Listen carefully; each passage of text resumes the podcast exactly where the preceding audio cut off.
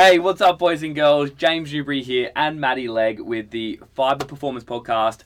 Today, we're going to be ripping into some amazing things from all around the world, some sick ingredients that are going to turbocharge your lifestyle um, and just maximize how much you get out of the gym and out of yourself.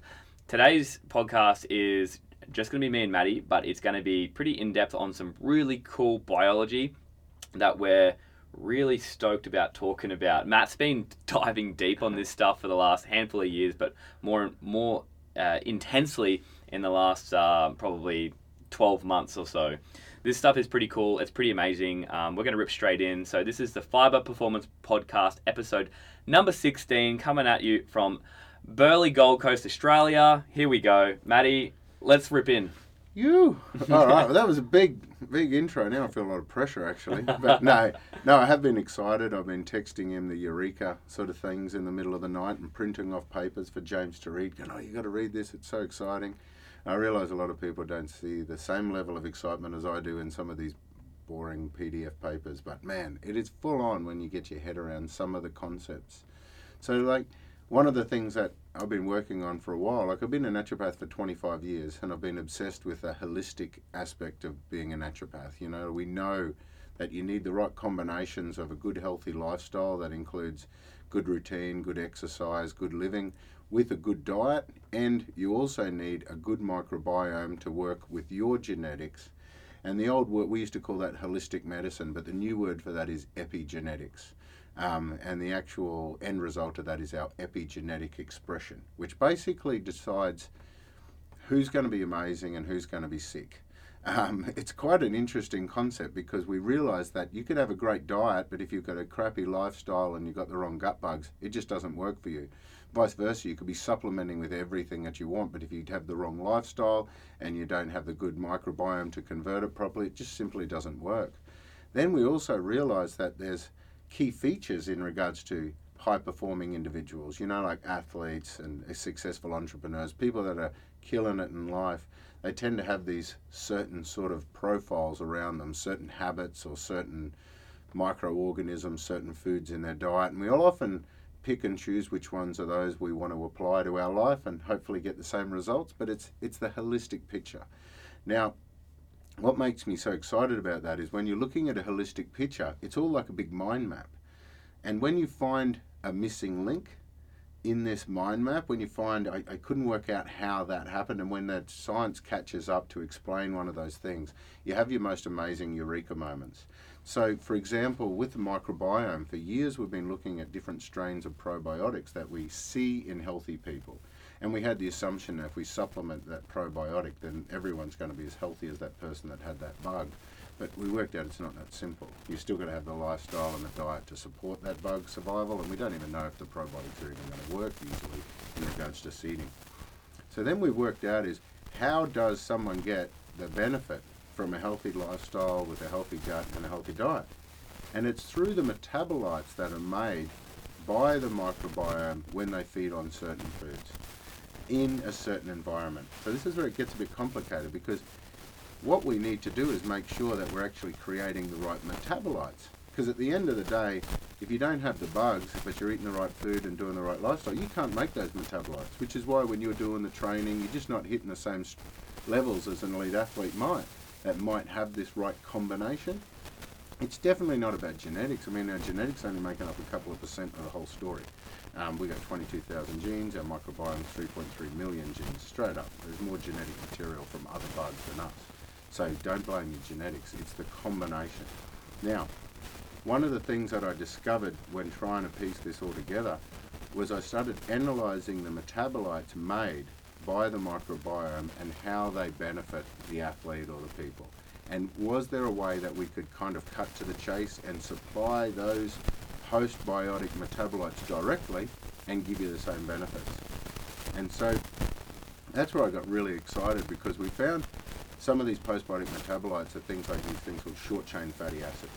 So short chain fatty acids are like um, energy molecules that are kind of made out of fiber, but they're energy nutrients for the microbiome. They're direct energy for your gut mucosa. Like if you can imagine your gut lining is totally covered in bugs. All the food, that, everything that your gut lining need to to be healthy and good is going to be in the food directly. So it doesn't need to go take it out of your bloodstream as such. So the gut wall feeds directly from the microbiome supplying nutrients directly to that gut wall. And that's where these short chain fatty acids are so amazing. Is that is the fuel for the gut, for the micro, for the cells, the mitochondria of the tissues that build your gut lining. Yeah, and those same compounds are not just supplied directly to the intestinal mucosa and all quenched there and used up there, but they have a systemic effect. They're also released systemically. And what they're finding is some of these short chain fatty acids, in particular, one that I'm excited about is butyrate. Butyrate is brilliant because it actually stimulates a lot of energy production in the mitochondria. It helps mitochondria energy warehouse of every cell. It's a direct fuel.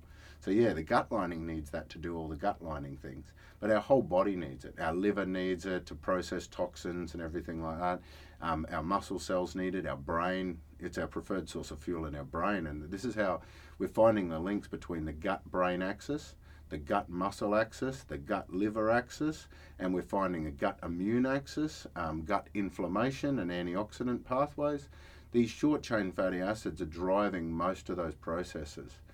Yeah, Yeah, and now super interesting. it is, hey, because and this is when they go back then and say, oh, our biggest deficiency in our diet is the fibre, um, because the fibre is what ferments and converts into short chain fatty acids, and then those short chain fatty acids are released through the bloodstream and have an anti-inflammatory effect or antioxidant effect, which is how fibre can prevent heart disease. That's how they do it, and then they talk about fibre preventing bowel problems and inflammatory bowel conditions. Again, the same way, the fibre converts to butyrate, and the butyrate does those things. Interesting. If you don't have the right gut bugs and you're eating the right fibre, you don't make the butyrate. Yeah, right. And that's what they're actually finding in people with inflammatory bowel disease, colonic disorders, and that sort of stuff. As an athlete, what also happens is you travel a lot, you have a lot of stress, you're taking supplements, your food may vary, stuff like that. But there are also big times where you're exposed to lots of stress in regards to inflammation, heat shock, um, or even altitude stuff, um, stress itself, all of those sort of things will actually shut down the requirement for your gut to function to fuel basically the muscles and brain. And in that instance, it'll actually take these short chain fatty acids, say, don't bother building up a healthy gut wall right now. We're going to f- flood the bloodstream with this and this use this as fuels and still have enough there to quench the gut lining and protect it. You know, so what I've found fascinating about short chain fatty acids is there's a whole heap of data where they've supplemented them directly to see if it compensates or if it works for the people that aren't capable of making it. And it works brilliantly. And it doesn't have any of those bad side effects or negativity in the sense that it's something that your gut microbiome would normally make.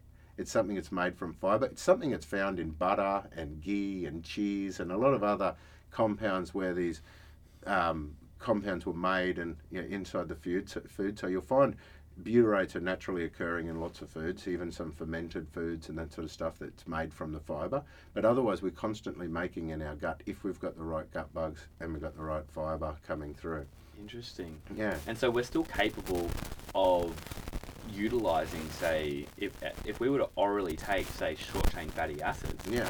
we can, even if we don't have the gut bugs that would typically create them, we can still utilize and put them into our bloodstream, utilize them in our brain. We can Yeah. increase immunity and do all these really cool things that we would have not been able to do otherwise if we can take them on. And if that's the case, what type of is is butyrate the one compound or the one molecule, or do we have multiple? Well, so with butyrate, the problem is with butyrates, when we make it through fermentation, they're usually made in the lower part of the intestine. So to take them orally through the top, that's only certain foods do that. So what normally would happen is we use a thing like tributyrin, or they do either sodium butyrate or tributyrin. Tributyrin I like better because what tributyrin is is they've basically bonded three butyrate molecules through to a fatty acid molecule, and it allows it to get further down the digestive tract before being liberated, which means you get more of the butyrate that's available for the colonic mucosa and healing up that gut wall, preventing leaky gut wall and that sort of stuff, um, and supporting that initial first line of defense. Change. and then you'll still get a certain amount being absorbed and having a systemic effect. The sodium butyrate, it's a little bit shorter acting, um, also tastes terrible because short chain fatty acids, you know, they're made through bacterial fermentation. I mean, they're the compounds in farts, so you can't expect them to taste fantastic. But when you combine them into a tributyrin, you're offsetting that flavour profile and allowing it to move further down in your gut so you get better compliance. Plus, they do a lot more. I think it's more stable as well because when they, a lot of the animal studies, for example, you know, with livestock and that sort of stuff. So when they've done studies on cattle and horses, sheep, and that sort of stuff, these are animals that are out exposed to the elements with a certain amount of feed. Um, and at the end of the day, they're trying to make sure that they stay healthy long enough so that they maintain and build good muscle and bulk up, you know, before they go to market. Terrible sounding story, but when they add tributyrin to their feedlot, it actually makes them healthier. So they're the sort of animal studies I don't mind in the sense that they're actually doing something to make the animals healthier. They found that with tri- adding tributyrin to the animal feed, that these animals significantly put on bulk muscle, lots more muscle. Um, they also stopped a lot of the inflammation and damage. They even stopped a lot of the damage that happened from heat stress and how people stop losing muscle when they're exposed to the elements and that, that sort of stress. An interesting thing is it also found that when you it reduced the likelihood of colitis or gut, you know, loose stools and gut problems, infections and that sort of stuff, but it also stopped the muscle loss when you did. And I got a little bit excited about that because over all the years of treating athletes, you know, the traveling gut, you know, when you Mhm. travel and just traveling is enough to give you the green apple splatters or for you to lose, you know, your integrity of your bowels and get looser stools and stuff like that. Um, or leaky gut wall. Mhm. Um, and then when you do that, what happens is you just get this leakiness in the gut wall where all these lipopolysaccharide, these compounds that come out of the microbes, just flood your body, and that's inflammatory, and that can cause a lot of muscle loss and a muscle fatigue. Mhm. And that's the way when we travel, we can lose performance. Or it used to be a big problem with racehorses and that as well.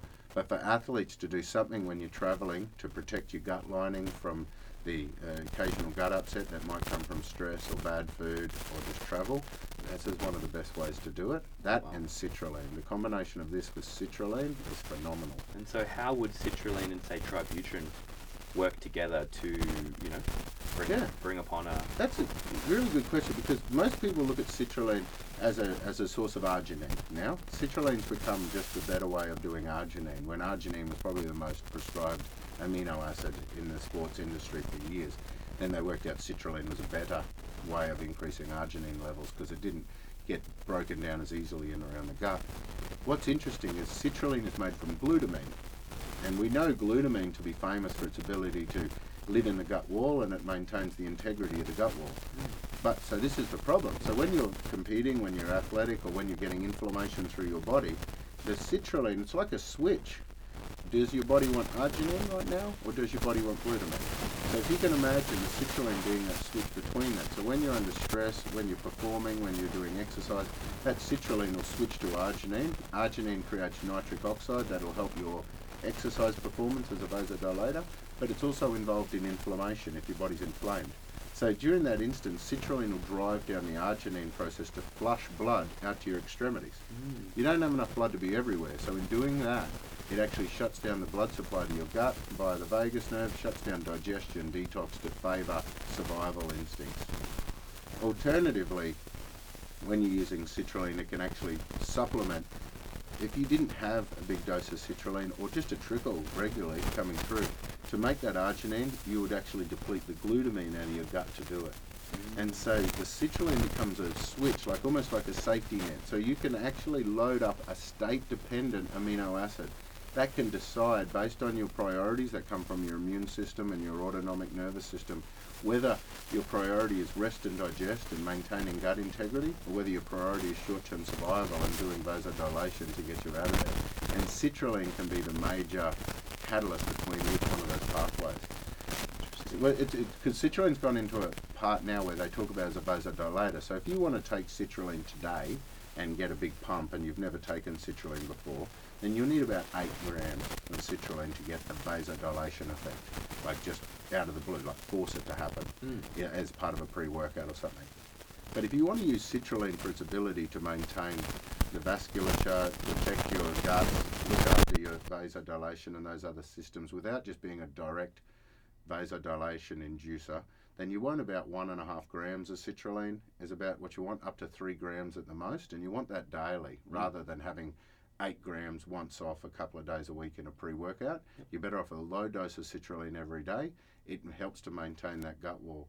There's even papers on citrulline that actually shows citrulline can stop the loss in muscle strength and also stop muscle loss and damage um, associated with gut inflammation and the liberation of lipopolysaccharide.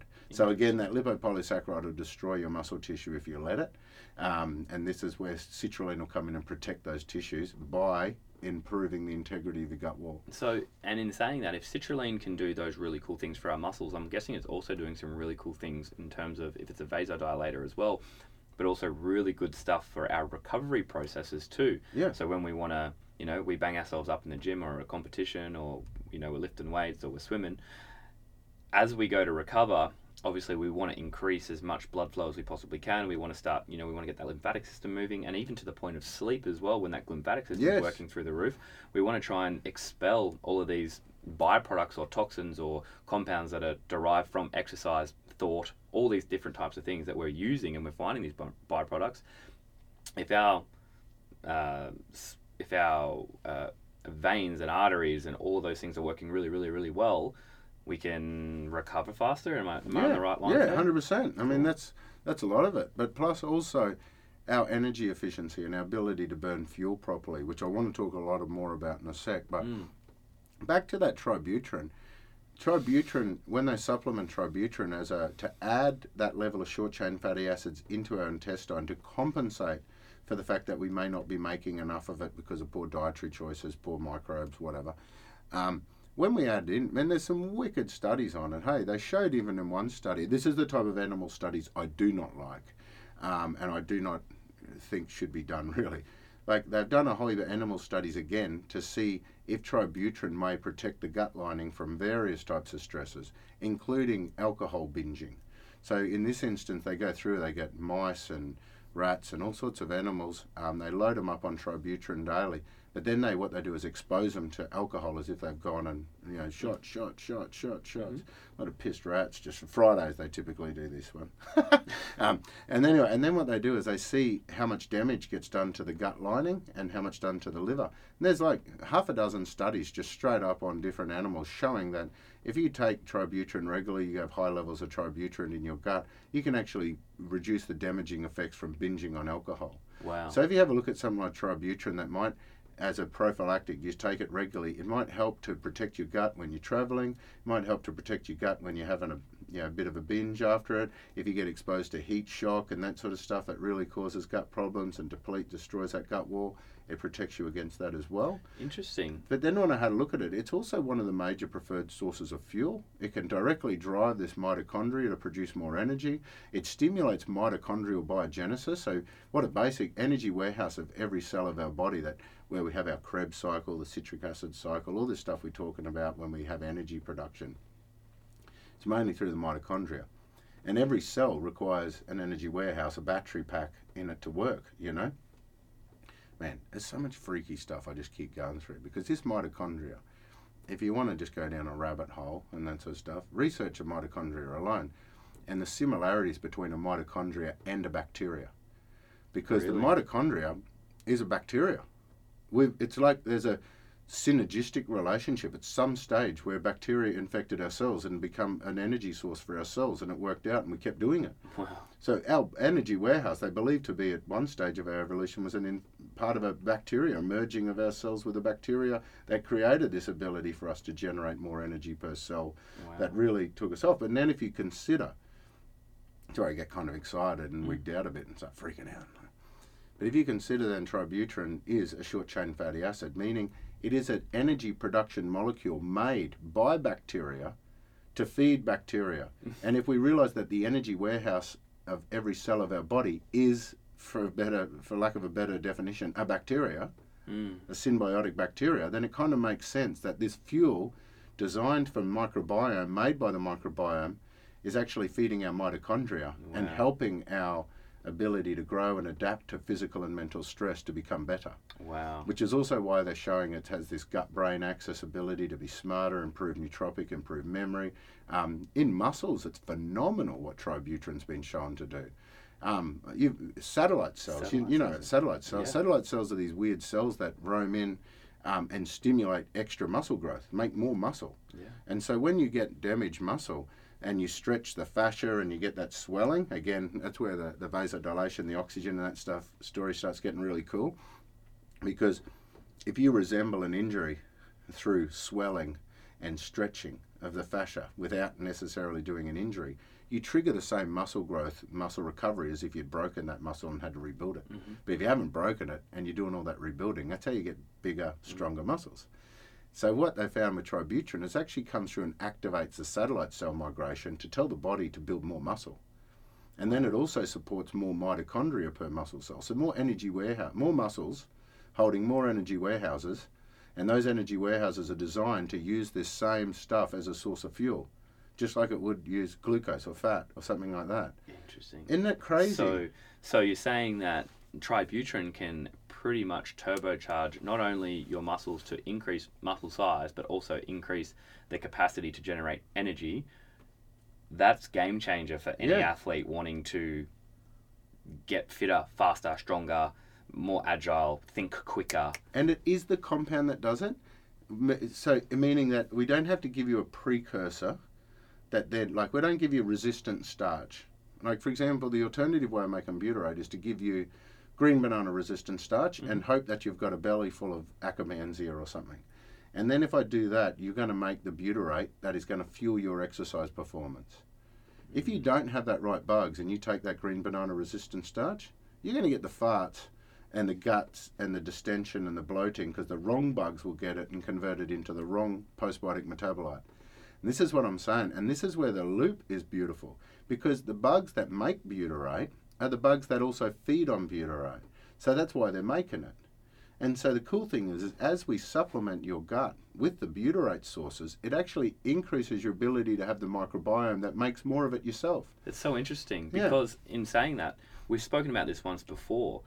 The the mitochondria is doing this process in creating energy, and the byproducts we're looking to try and trigger a response to recycle those metabolites or the things that come out at the end and put them back into the system. Yep. Like you mentioned once to me before, like a turbo, we want to try and recycle this energy byproduct as much as we can so we can churn out at higher intensities for longer. Yeah, That's what yeah. we're trying to do. Yeah, exactly. And then if you consider, and that's kind of what we're realizing happens, you know, so when you have a look at all your athletes, they do a certain amount of warm up, or warm up, you know, we call it. Um, like the footy players, they'll run backwards and forwards. They're not warming up, man. These guys are, look, that, that to me looks like they've done like a fair bit of work. Mm. Um, I'm not, they're not just loosening up and stretching. No, it's And so- priming. Yeah, it's priming and the it's engine. the lactate threshold. Mhm. They're priming the engine to get to that thing. And what the lactate threshold technically is, is a point where apparently we've built, accumulated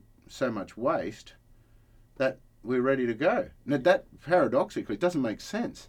And because of the way they always talked about this waste, such things as lactic acid and that being this waste, that when it accumulates, it contributes to fatigue. So, why would we work to get to a point of a lactate threshold where we can perform doesn't make sense until we realise that we have this. We're not a bench top.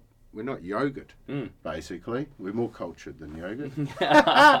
um, so, and the reason why I said we're not yogurt is a lot of the anatomy physiology data in the textbook still talking about lactic acid as if it's in sauerkraut or yogurt and sitting in a jar.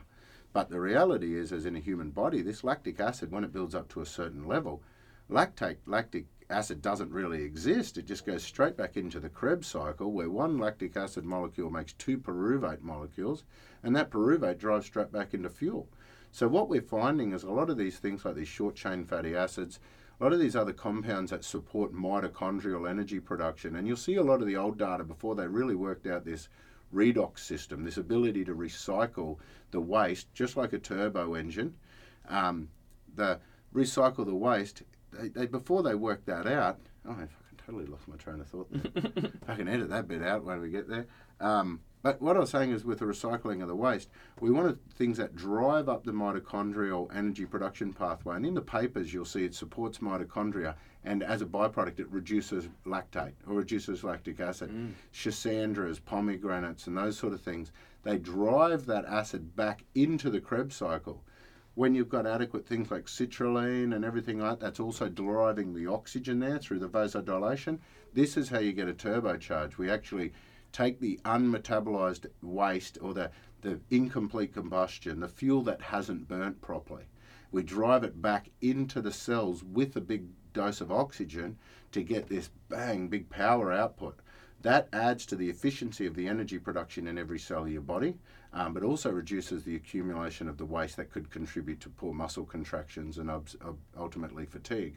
But it doesn't do it just by buffering the acid, it does it by utilizing that acid as the preferred fuel source, which is now what we've discovered is the preferred fuel source, is actually what we thought was a metabolic waste, just driving it back in. Wow. So it not only works across pathways for you know maybe triggering epi- an epigenetic expression, yep. but it also triggers you know vasodilation. It also triggers getting the cell to work and increase capacity to work harder and faster and longer and more efficiently.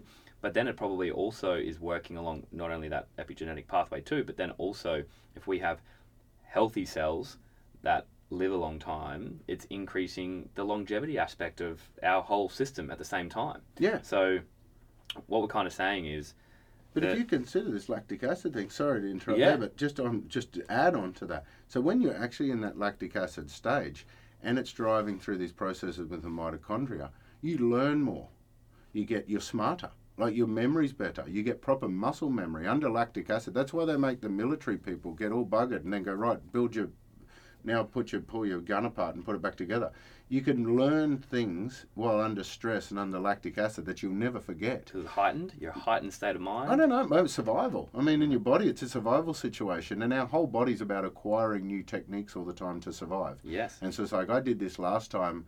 I survived, so let's do it again next time. I'll add that to my repertoire of things that I do when I'm stressed, you know? Interesting. And then because I survived last time. Um, so if you look at lactic acid improves memory it improves technique and form. So if you're learning your exercises, you're doing your technique and form while loaded up with the lactates, and in that comment, you actually get better muscle memory. Mm. Um, so then we're looking at lactate also has the ability to convert the white fat, that's our storage form of fat, into the brown fat, which is our burning fat.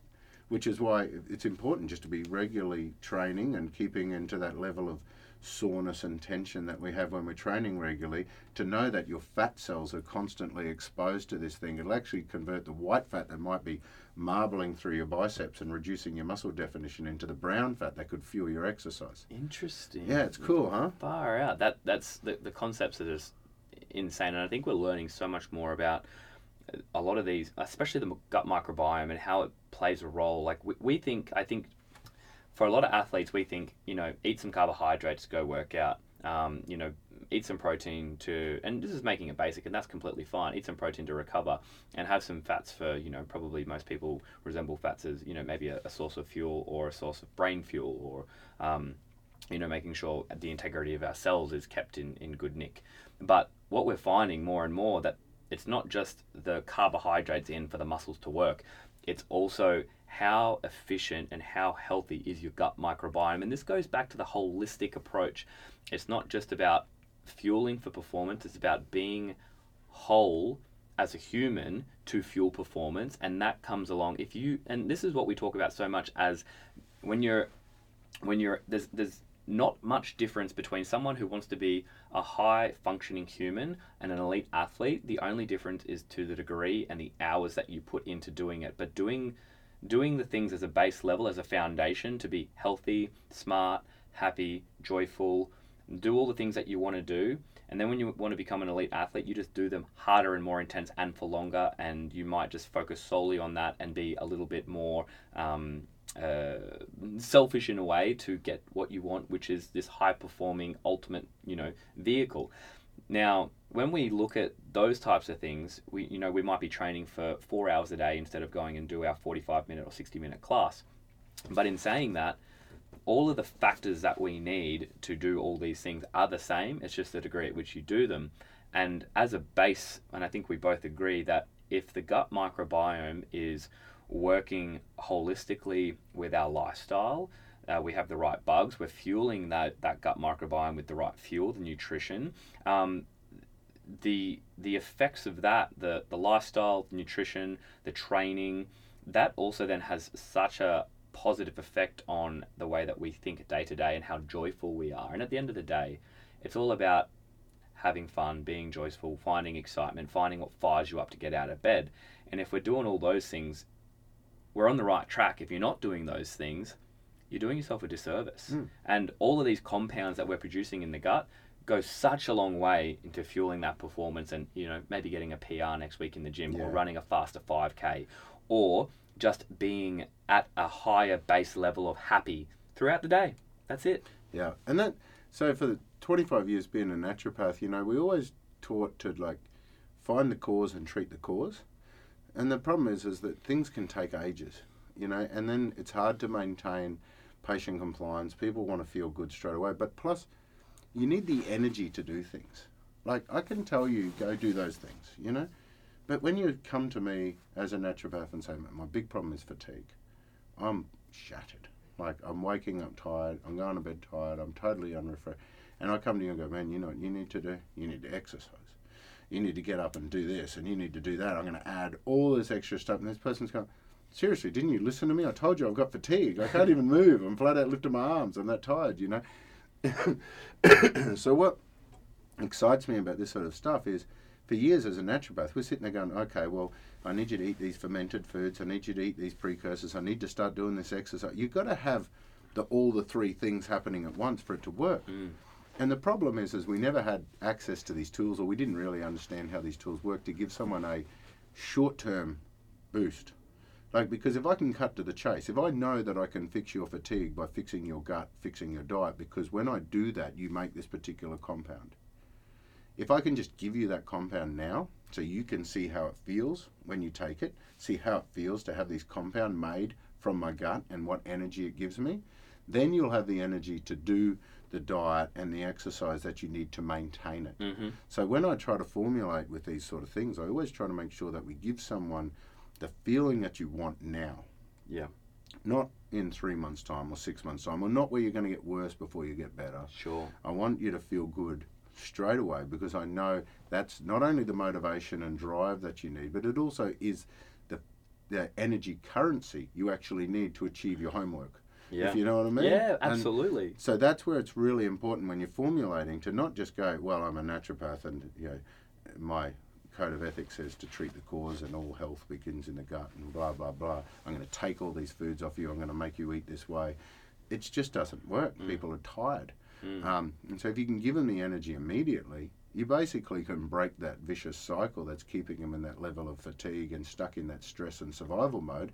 Allow them to live a quality life while they then live that lifestyle that they need to have the adaptation that we want, which is the genetic expression, the epigenetic expression, which will change their body composition, build muscle, burn fat, support these sort of processes, and improve physical, mental performance. Interesting. And maybe promote that motivation at the same time as feeling good to continue on with that journey of feeling better. Yeah, It's just like it's kind of like getting a run up to go up a ramp and you don't quite get over the top because you don't have enough energy to get over the top. But if we can get Yeah. you over the top of that hill, then it's like smooth sailing after that. yeah, yeah. It's like a lot of things, like in business and that they always talk. You know, zero to one is the hardest bit. You can go from one to a hundred real quick. Yeah. You know that overnight success that took me ten years to get yeah, to that yeah, point. yeah. So it's like that's where if we can cut to the chase. So if that zero to one, which is that treating the cause, just to get someone into a base, stable state, good foundation to which to launch from. If we can reduce that and give someone some results straight away, Mm. it changes absolutely everything because Yeah. you get to feel what it feels like. Interesting. know? Well, I've got a question that has actually just come through um, for us to for me to ask you Yeah. on the pod, and someone wanted to ask about how would they go about treating microcolitis. Oh. Let's go. Yeah, so basically, the problem is with a lot of these things with the itises on the end, it's an inflammatory condition. Mhm. When we're looking at inflammation in the colon in particular, what happens, we get this mucousy layer. And it's irritating. It gets across that mucous membrane, makes it harder for the enzymes and everything to go, makes it harder for the nutrients to be absorbed, then everything basically gets flushed through. The key is initially is to break the cycle. And this is my advice on this is usually opposite to what everyone else says. So definitely go seek the advice of a put in all the disclaimers and don't take the advice of this clown on a podcast over your healthcare professional or face to face. But what I typically do is I reduce the amount of things that potentially can ferment in the lower intestine to try to break the cycle, reduce the amount of slimy stuff. So the weird thing is, is my initial protocol for those is to actually reduce most complex carbohydrates. Yep which is the reason why I said that's weird advice is because I usually go to the doctor saying you should eat a bland diet, just the basic food. That's the sort of words they say too. It's like, what the hell is a bland diet? What's yeah. a basic food? Yeah, I think of and, rice. Yeah, exactly. Which is a complex carb and typically a resistant starch. and if you've got the wrong gut bugs, it's more likely to ferment and make more of the inflammatory mediators rice, potato, all these other starches, oats. the legumes, oats. They're the things I'll often avoid. I'll tell these people to stop because it can often reduce the amount of mucus they've got in the lower part of the colon.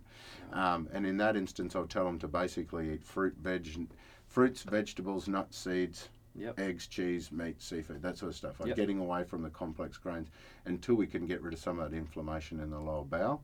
Often breaks a cycle. The other thing I recommend them always to do is do some sort of a test on, you know, like a Microba Insight test or some sort of a, a microbiome genome test to see if there's any particular nasty culprits that may be triggering it. Klebsiella and Clostridium are ones that are often missed, and E. coli because they're normal bugs but so we need to do a test to see the doses, which is why I say the genome tests are good because they tell you if you've got an overgrowth or something that you need to kill.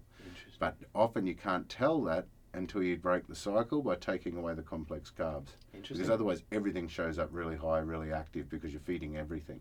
Cool. You slow down that, you break the cycle, often that's all you need to do and it can start things to work again. Super yeah, cool. But um, otherwise, the way to fix it, you know, supplemental wise would be to use those short chain fatty acids. Yeah. So getting into postbiotic, this is why I'm so excited about postbiotics. Because what a postbiotic is, I get a fiber I, I specifically select the bugs that I know will feed on that fiber and take it down a particular pathway. And you can almost custom make a postbiotic matrix, meaning that I can create a combination of butyrates and other enzymes, other molecules, vitamins, nutrients, and everything in this postbiotic matrix. Aminos? Yeah, yeah, aminos, branch chain amino acids. And recent study even showed that the insulin resistance associated with branch chain amino acids, yeah, the diabetes that can come from high levels of branch chain amino acids in your bloodstream, typically is made by when you eat too much of it and your gut bugs are already making it. Mm. So if you've already got a gut bug microbiome profile that makes branch chain amino acids, pumping it constantly into your bloodstream, and then you're sipping on branch chains as well um, between meals thinking it's going to have a muscle sparing effect or something like that.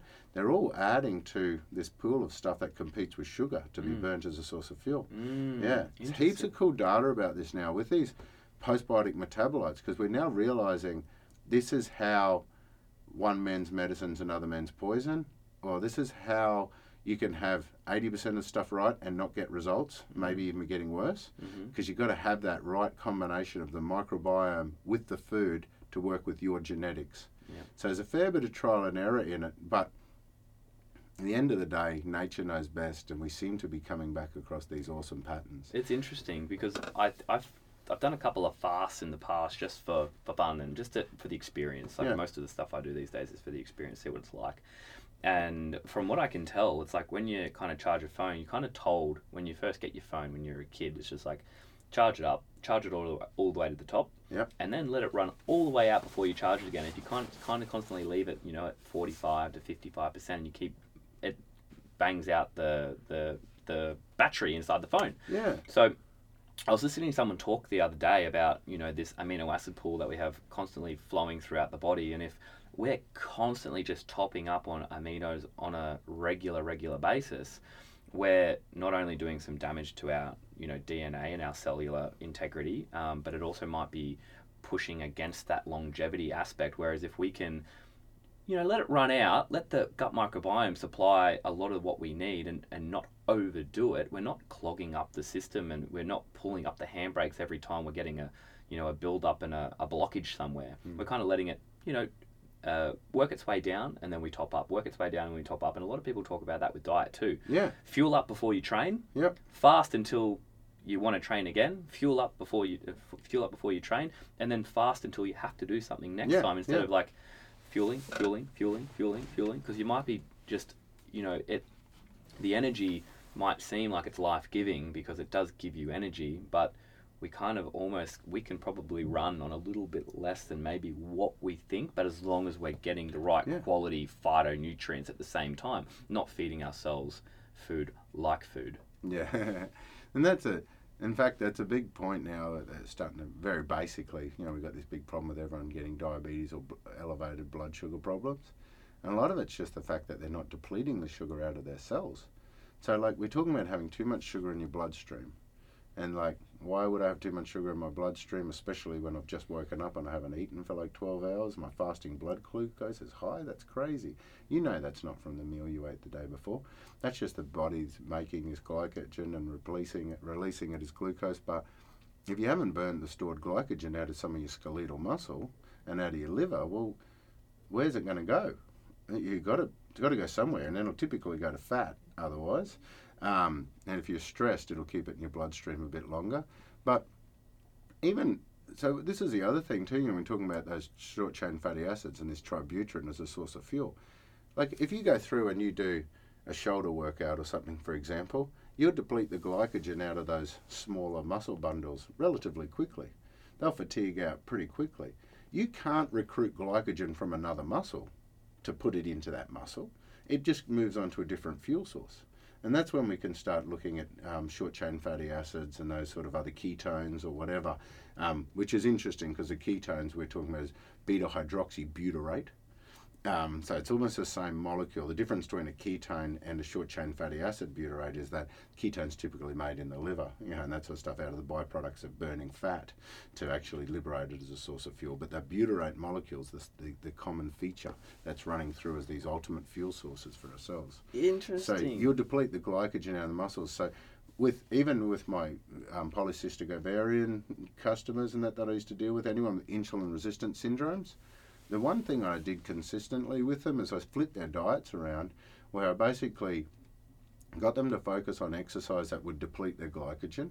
It was all about keeping them glycogen depleted all day if I could. Mm. So deplete your glycogen early, just with exercise and that sort of stuff. Um, don't replenish it. Don't utilize the glycogen windows to replenish your glycogen. You know, so just keep it low, like eating protein and fats Mm. and uh, fiber and that sort of stuff all day. But the key was to backload at night. So what we do then is say where most people might be thinking a healthy diet would be your carbs in the morning and then don't eat any carbs after a certain time of day and then deplete it and then you I don't understand that. But with the polycystic ovarian it was the opposite. We go protein, fats and fiber all day and then we allow them to have all their carbs before bed. And they're like, "What? Are you serious? I can have like creamed rice, or I can have like my dessert. I can have like a." And I said, "Yeah, yeah. Don't do it all day, but it, before bed, you can load back up. You load up all your glycogen again. Have a get a nice big serotonin rush. Have a really nice deep sleep. But then, if the key is, is it's when you're eating through the day, we want you to be glycogen depleted. So you never get these spikes of insulin, and that's how we break the insulin resistance cycles through exercise and staying glycogen depleted for majority of the day. At night, you're not sleeping, uh, you're not eating. So it's fine for you to have a good levels of sugars at night to reload your glycogen so you can fuel a good deep sleep. Mm. Otherwise, you stay stress mode all night. You wake up in the morning and then you start this cycle of insulin and carbs. I have heard Yeah. that eating some carbs before bed is a really good way to put you into a nice, restful, deep sleep. Yeah, hell yeah, man. And shagging too. Yeah. That's a different podcast. but- Yeah, I actually want to talk about another podcast. Yeah, Um, shit, yeah. yeah. Um, one of the other things that I was thinking about as well, um, and this comes back to a couple of ingredients that I have listened to, heard about, don't know much about, but I want to ask you about. Yeah. Niacinamide. Yep. Riboflavin. Yeah, yeah. Hit me. Yeah, basic nutrients, essential. When I say basic, these are essential compounds for the Krebs cycle. Our energy production pathway requires them. You'll hear a lot of this stuff about NADH and NAD and FAD and FADH and um, NMN and you know, M&M and M. NMN and I can't say it. You know what I mean? Yep. Nuclear, nicotinamide, one of I can't forget. I forgot everything today. anyway, M and M&M, that sort of stuff, and they're all getting banned and restricted, and FDA's taken. on. They're all basically problems that we have if we have a deficiency of B2 and B3s. That basic B vitamins. If we don't have it, and the other thing with basic B vitamins, they're water soluble. Mm-hmm. So they're the things that you do need to top up. You don't store them. So if they're not coming through, then you just run out. And we have very little doses. Like we don't need much, but we need it regularly. We need it consistently. Daily. You have a day where it's gone, you don't have it, you can't do those things. Hmm. That's what I talk about with essential. You can't make it. You can't compensate for it. So most of these studies that are showing people benefiting from NADH supplementation and NMNs and all these flash supplements that drive the Krebs cycle, most of those people have got a temporary deficiencies of these basic B vitamins. So before you go bother doing these expensive compounds that drive a particular function for that, make sure you've got enough of that vitamin to do all of its functions and top that up in its most basic form. Mm. That's why I love adding those basic things. And you'll find with athletes in particular, or people that stress a lot, think a lot, people that are going through phases of increased physical, mental demand, it's these water soluble nutrients that they're depleting at such a fast rate.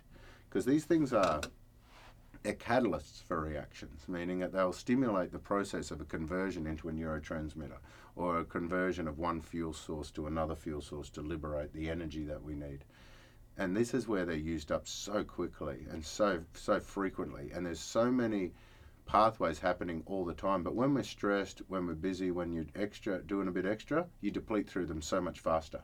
When you're sweating more, when you're drinking more and weeing more and all that sort of stuff that you do when you're a busy athlete or an entrepreneur or something like that. These are the things that you'll run out. And from one day to another, if you're feeling, I thought I was going really good, I was getting so fit, and now today I'm flat. Sometimes it's those little basic water soluble vitamins that you've just missed. Um, not not the big things, but these little things. I feel that for Yeah. sure. And And minerals are the same.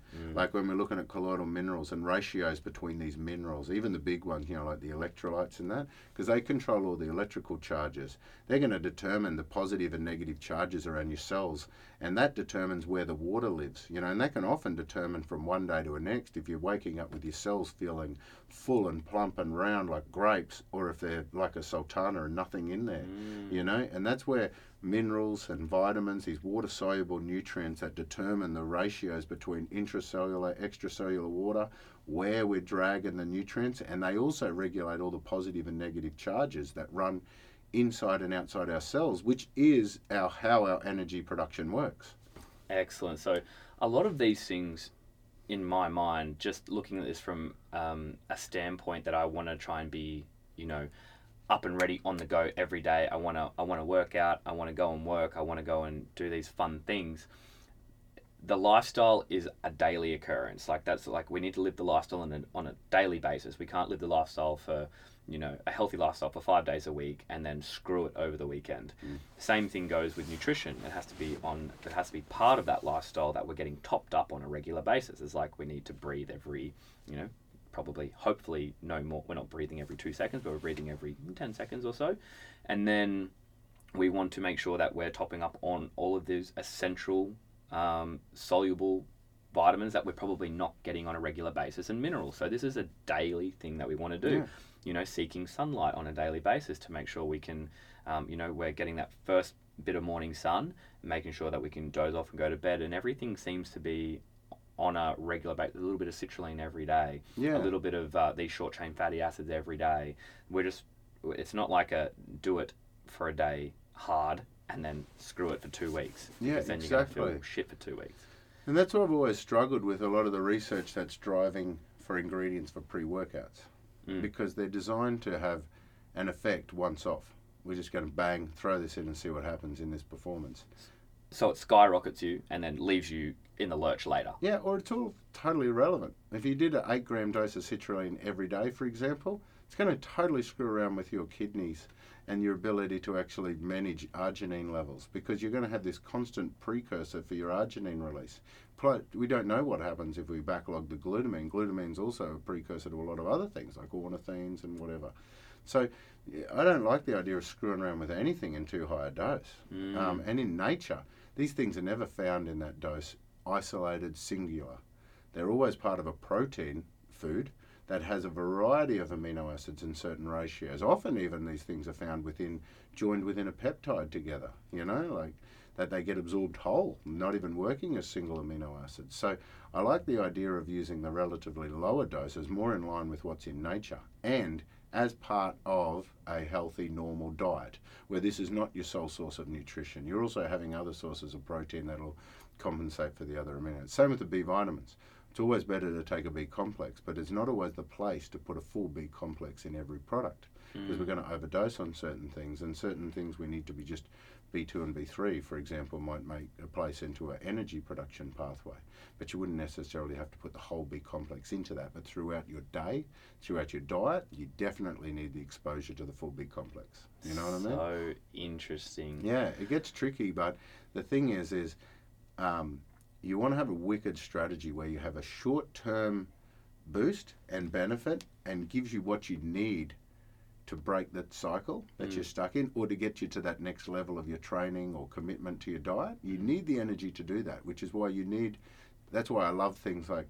You know, tributyrins or that sort of stuff that'll come in as an energy source. That's not just a carb or a protein. You know, it comes Yeah. in it's a good catalyst to force things to happen, like fuels the process that we want to do.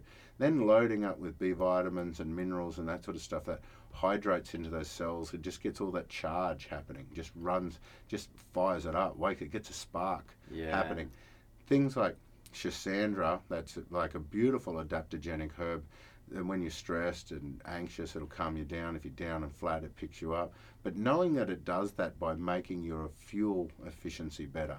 And this is why when you read about Schisandra, Schisandra is such a great herb because it'll go brilliant for your brain, brilliant for your lungs, brilliant for your liver, brilliant for your muscles, brilliant for your vasculature. Hey, it's really good for your heart. My God, we've got fertility studies on it. You know, I mean, it's good for everything. Oh, not surprised. Every cell has an energy warehouse, a mitochondria, and if Schisandra is improving the efficiency of that energy production within that cell, wherever that cell may be found, Schisandra may be tonifying that organ. And this is how Schisandra is so cool to cover so many things because it improves the efficiency, the energy production and everything, reducing the metabolic waste created and improving the energy efficiency of that cell so the cell works better. Which is why your brain works better, lung works better, liver works better. Those sort of things work better when you're using a food like Schisandra. Wow. That is mind blowing. Yeah, pomegranate.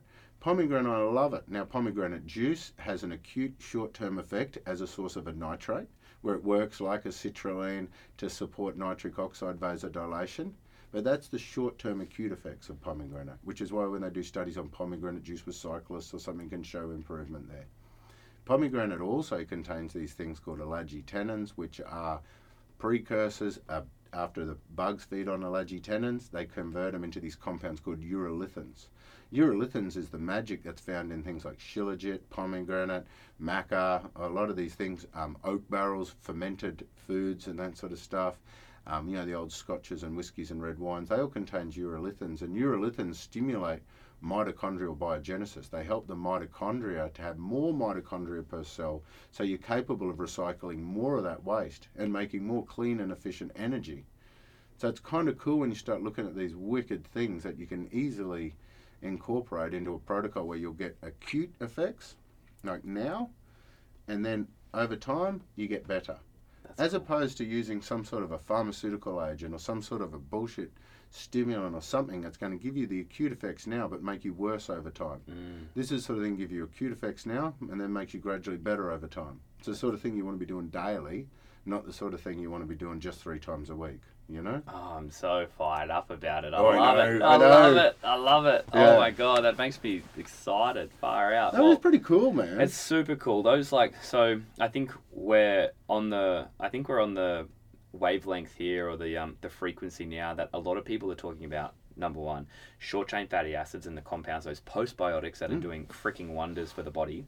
Um, we're looking into holistic health, which is now going to be popping up as epigenetics throughout the Oh, throughout yeah. the next couple of years. Anti-aging, Anti- epigenetic aging now. Yeah. Epigenetic is the science word for holistic. Yeah. So all us naturopaths have been saying it for years, and now the medical scientific world wants to get in on it. They're going, we can't use their word. They're going to go, like, I told you so. Yeah. So they've got no, it's epigenetic expression. So, and that on top of it, anyone that's looking to be a high performer in any field, regardless of whether I'm not talking about competition field, but you know, um, high performer on a day to day basis as a dad or a mum, high performance uh, human in general, high performance athlete, high performance business person, high performance entrepreneur. You're looking to get in quality nutrients on a regular basis. You're looking to turbocharge, making sure you're getting, you know, your microbiome in check, your lifestyle in check, your training in check, your nutrition's on point, making sure you're doing all the right things as nature intended, Yeah. sunlight, rest, breath, all these things compile to turbocharging your whole being, Yeah. making you And feel happy. And that's your crew. Yeah. You know, meaning you're you're you're awesome, and you want to be awesomer. Yeah. There's also a whole other group there that's sick of feeling tired and just tired of feeling sick, that is sitting just below par, that just need that little bit of something something to get them to break the cycle, so that they're capable of even considering taking on to that next step of being a high performing entrepreneur or a high performing domestic executive or goddess or you know what I mean or an everyday athlete weekend warrior And that's know? something I think gets overlooked a lot. And I Yeah. think the majority of people are probably sitting in this day and age Yeah. on that side of the hill. Yeah, yeah. And we want to try subclinical. Yeah. They're, they're going in testing things, going, oh no, you you're within the range. You know, you're perfectly fine, and you've got this symptom picture that suggests you're something not quite right, Mm. um, but you're within the range. So we'd let's just keep testing and waiting for you to get a disease. you know, so for the people that just need a little bit of oomph to break the cycle, this Yeah. is the sort of stuff that's really going to benefit them because it's too slow and long a process to work by changing over the whole gut microbiome, diet, lifestyle, and the whole holistic system before they start feeling change. and it's compounding in any direction. If you let them go longer, it's harder to break that cycle. And if Mm. we can get them out of that cycle earlier, then we'll compound in the right direction faster. So I think uh, I think we're on the on the right wavelength here, and I think a lot of people are going to start really seeing these postbiotic short chain fatty acids, all these really cool compounds, seeing it just slip into mainstream chat more and more and more. Yeah, yeah. And about. getting a bit annoyed with the quick fix. You know, like yeah, I think it's only so many days you can wake up and use a an artificial stimulant or something to pretend to give you energy. until you hit a wall and you're just like, oh shit, now I'm 'Cause it- really in the hole. And it, we don't have much of these sort of concepts in Western medicine, but in Ayurvedic or in traditional Chinese medicine, you know, we'll talk about the rasayanas or we'll talk about the kidney jings and that sort of stuff, or we'll talk about the overflowing cup or the empty cup, where most people are hovering between overflowing or empty. You mm. know, where they're either anxious and inflamed or they're fatigued and buggered. You mm. know, so this is the the challenge that we have is most people are kind of hovering in a state of dysfunction or dis-ease, mm. not in disease, but dis-ease. Yeah. You know, and in this instance, sometimes just something to break the cycle is all they need. Yeah. It's freaking wild.